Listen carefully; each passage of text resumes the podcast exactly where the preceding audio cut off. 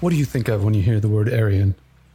If you think of Nazis, white supremacists, the Holocaust, a rabble of Fred Perry wearing white dudes marching in Charlottesville, Virginia, chanting, Jews will not replace us, I don't blame you. If your primary source of knowledge about India is your average high school textbook or mass market travel guide, you might also conjure up images of a group of light skinned invaders coming into India in the hoary past and subjugating the darker skinned people already living there, the invaders imposing their beliefs and culture. Well, today, I'm here to explain to you the connection between those two sets of imagery and how both are hugely off the mark. I'm Matt McDermott, and this is all about Hinduism, episode 12. We've got to talk about the word Aryan.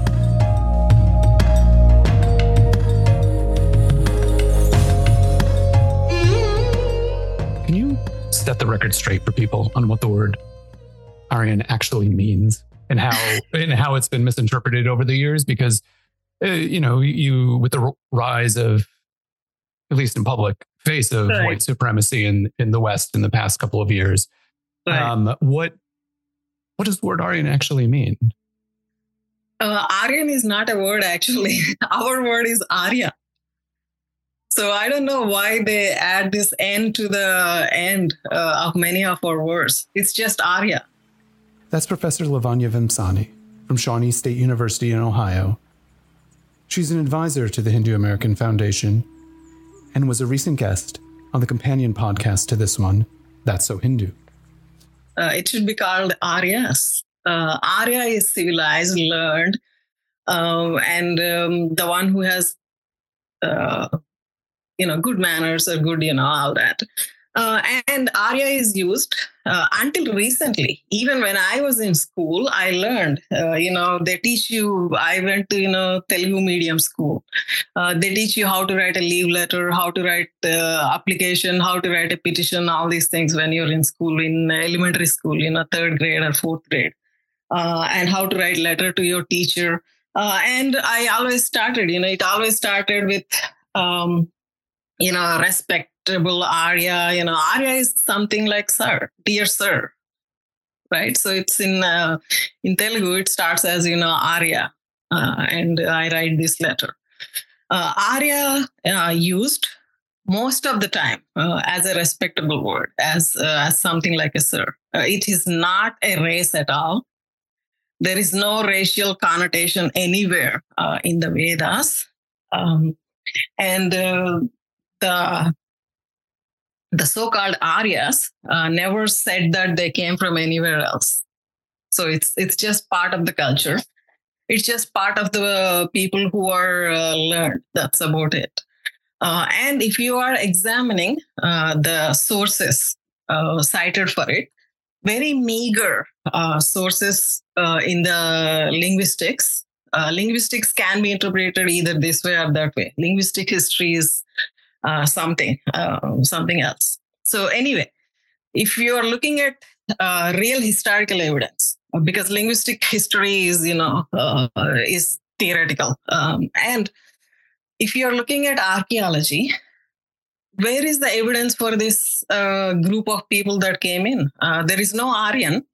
There is no race called Aryan in the Vedas. But anyway, you're telling us there is a group of people that came.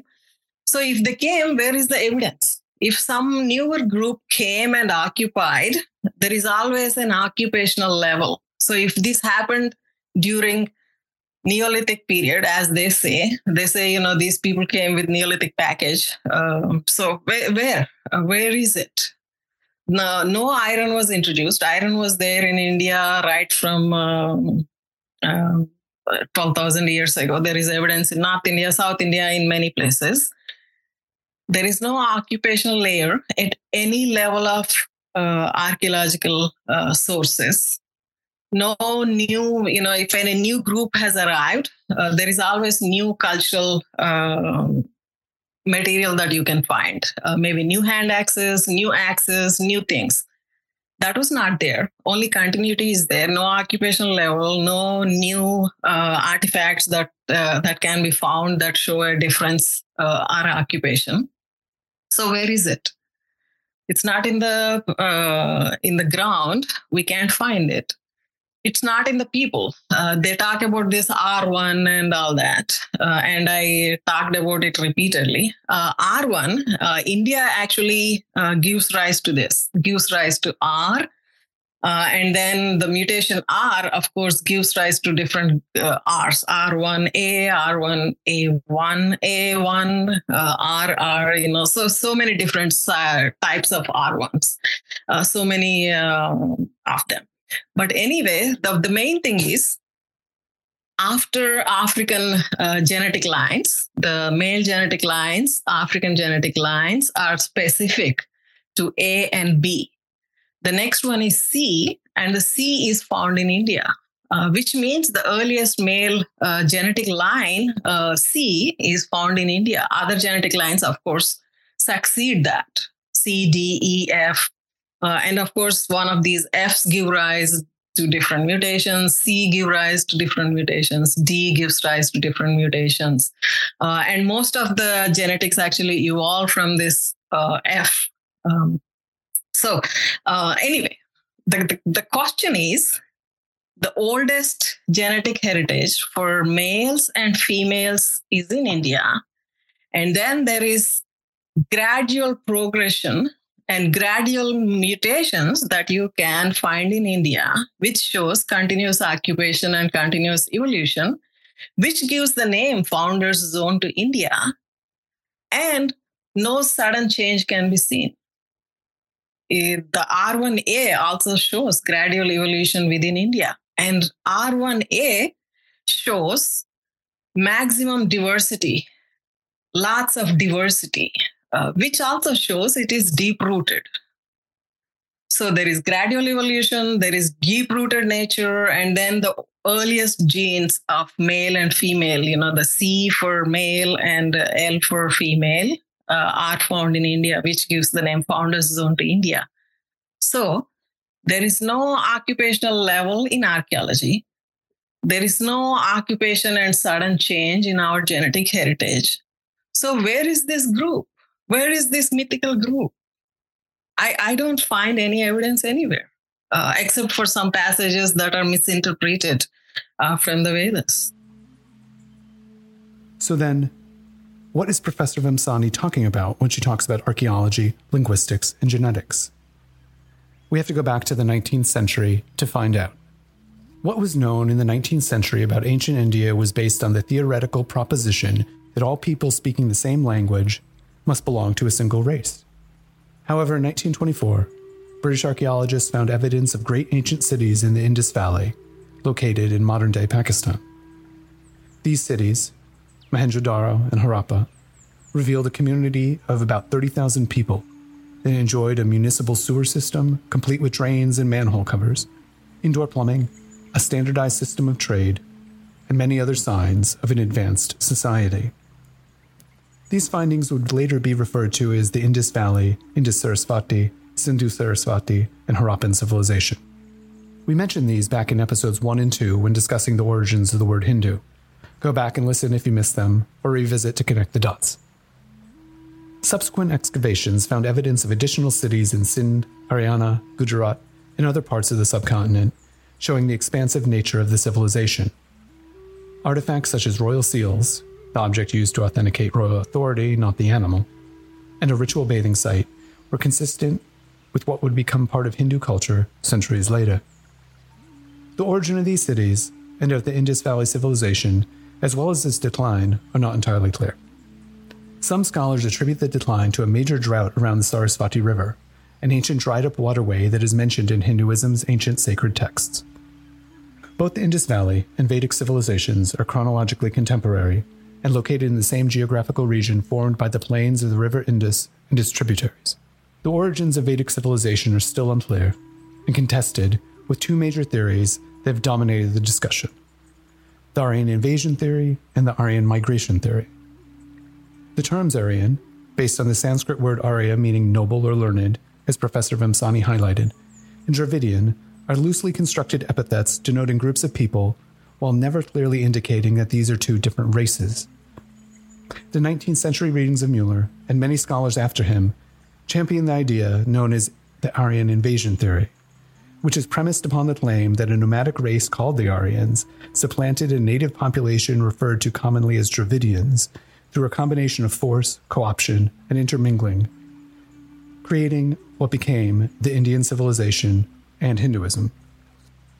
Aryan invasion theory continues to be touted as plausible.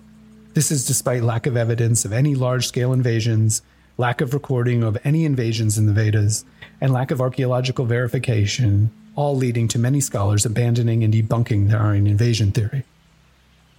In its place arose the more contemporary theory called Aryan migration theory. It's based upon a similar idea waves of migrating Central Asian peoples settling in the Indus Valley starting around 1800 BCE, sometime after the cities of Mohenjo-Daro and Harappa were established. The Aryan migration theory is premised on the similarities between ancient Persian and Indian culture, suggesting similar spreads across India. Additionally, interpretations of the Vedas that refer to Arya and Dasa have been presumed to refer to two separate races. Furthermore, Aryans use iron in horses, which were not considered native to India. Furthermore, Aryans used iron in horses, which were not considered native to India. However, the Aryan migration theory has been challenged due to the fact that DNA evidence, however, Aryan migration theory has been challenged due to the fact that DNA evidence points to much more genetic consistency within the Indian subcontinent and over a longer period than the Aryan migrations would suggest, as well as there being a lack of evidence of any large scale migration taking place. Additionally, there's also the questionable premise of language being marker of race. The archaeological evidence suggests historical continuity and a more fluid transition from the Harappan age to the Vedic period. Even some of the previous assumptions, such as the use of horses and iron, were eventually disputed since trade and migration patterns within the subcontinent would have brought both to the region. A third and competing theory a third, and competing theory, states that the Vedic people were indigenous to the Indus Sarasvati region and built the Indus Valley cities. This theory is referred to as the out of India theory or the indigenous Aryan theory. Archaeologists and historians began to embrace this theory because evidence suggested that a collection of groups lived along the major waterways of the Indian subcontinent. DNA analysis tracing thousands of years suggests similarities among these people. The archaeological findings, including satellite imagery, of the Sarasvati River show that it mostly flowed through modern Rajasthan and was believed to have dried up around 2700 BCE. The river's presence corresponds to numerous references in Vedic literature and scripture to the Sapta Sindhu, Indus River and its tributaries, as the primary land of residence for inhabitants. Archaeologists have noted that mingling among different populations across the subcontinent would have yielded the type of development over many centuries seen in ancient India. However, there's no definitive evidence that a river found in satellite imagery. While the scripts in the Harappan civilization remain undeciphered, many historians and archaeologists believe the likelihood of an indigenous mixing of groups resulted in the development of Vedic civilization. The story of ancient India is a fascinating one, one which we hope to get to in more detail in future episodes. And it's also, as I hope you can see, a contentious one, with themes of European misunderstandings of India and Hinduism dominating the discussion, often to this day, even when Indian and Hindu scholars are clearly saying that these non Indian and non Hindu scholars are getting it really wrong. How then, to loop back to the introduction, did the Nazis and white supremacism get mixed up in all this? And get it all even more wrong than European Indologists? a full examination of how Europeans in the 19th century made the erroneous leap towards believing that there was a specific racial group of people called the Aryans is beyond the scope of this podcast. But the nutshell version, paraphrasing from the Holocaust Encyclopedia recounting of it all, is this. The idea that Aryan referred to a specific group of people arose in the mid 19th century, with racial theorists in both France and England promoting both the idea that such a group of people existed and that they were superior to all other groups of humans, This idea was part and parcel of Nazi ideology. From the very beginnings of the party, it went beyond just the idea of Aryans being superior to other groups, but being a so called, quote, master race. They also began calling other groups, especially Jews, non Aryan. Ironically, they included Roma and other related groups as non Aryan, even though historically these groups of people originated in the very place where the word Arya itself originated India. Hitler's and the Nazi belief in an Aryan master race took some fascinating and bizarre twists. One of these is how the group of Aryans that he believed invaded India in 1500 BC or so.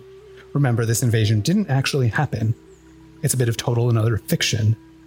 Committed a race crime by mixing with the non Aryan people who already lived in India. In doing so, these people, Hitler thought, lost their status as racially superior to other people. As for the modern Indians striving for independence in the 20th century, Hitler had nothing but contempt. In addition to the aforementioned quote unquote crime of race mixing, both Hinduism and Buddhism had further weakened them, Hitler believed.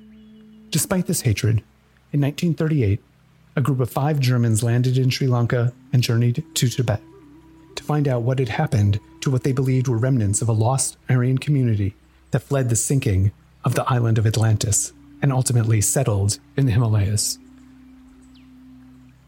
Over the course of their year's research, which was cut short by the outbreak of war, they measured hundreds of Tibetans' heads, made photographs, and conducted other quasi anthropological activities. The Tibetans were quite obliging in all of this, seemingly unaware of the counterfactual beliefs about their historical origins maintained by those people doing the research. Sadly, such plainly ahistorical beliefs about an Aryan master race consisting of white non Jewish people continues to this day among white supremacists. Also, sadly, the same antipathy towards Hindus continues as well.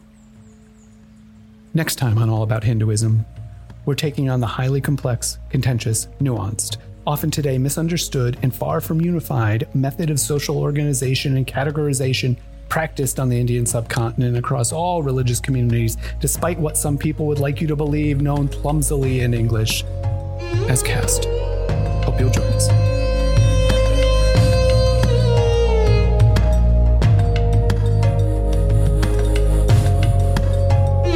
The show is produced, written, and edited by me, Matt McDermott. All About Hinduism's academic advisors, Dr. Shireen Bala. Suhag Shukla reviews each episode, making all sorts of helpful notes and suggestions. And Shaw Mallard is the show's associate producer. Before you go, do us a favor. Leave us a nice five star review on whatever platform you're listening to this on. Also, subscribe or follow us so you can get all the new episodes the moment they're released. And finally, help ensure that more of these get made by making a donation to HAF at hinduamerican.org slash donate.